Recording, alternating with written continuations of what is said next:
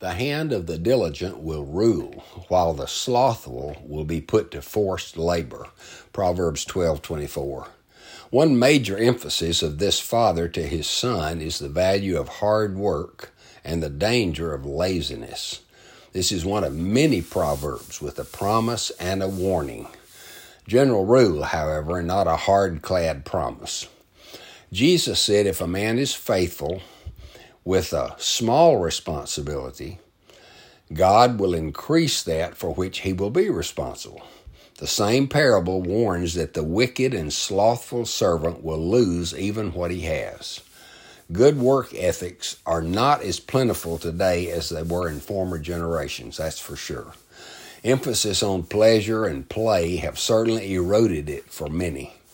While salvation is by grace alone and not by works, in our day to day living, hard work is a virtue and is usually rewarded. The diligent get promotions and the lazy get fired. I know it doesn't always work that way, but maybe it should. Society and business usually reward the diligent and dismiss the slothful. So work hard. Father, we want to be diligent in all our work. Amen.